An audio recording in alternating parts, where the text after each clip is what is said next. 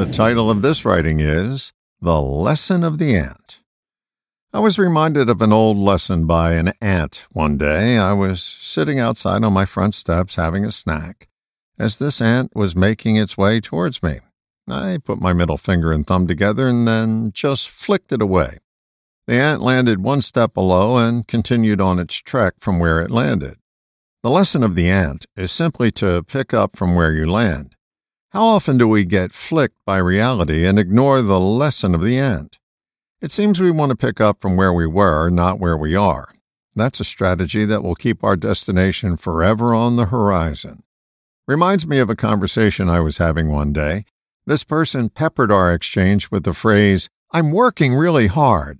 The intent was to let me know that their lack of reaching their destination wasn't due to a lack of hard work. Hard work is not an insurance policy to get what you want.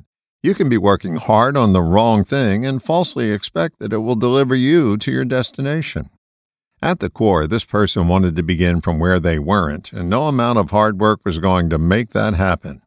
That reminded me of another story I've told countless times. Years ago, I was out of work and looking for another job in broadcasting.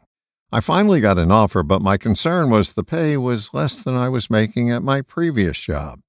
I was lamenting this fact to my friend Paul, who succinctly delivered the lesson of the ant when he said, It's more than you're making now. The illusion is that we can begin from where we were. The reality is we can only pick up from where we are. Where have you landed? That has to be your starting point. Otherwise, you'll have a never ending series of frustrating fits and starts. I am so grateful that the ant showed up at my front porch picnic. His geography lesson was a refresher course that will get us back on course after a rough landing. All the best, John.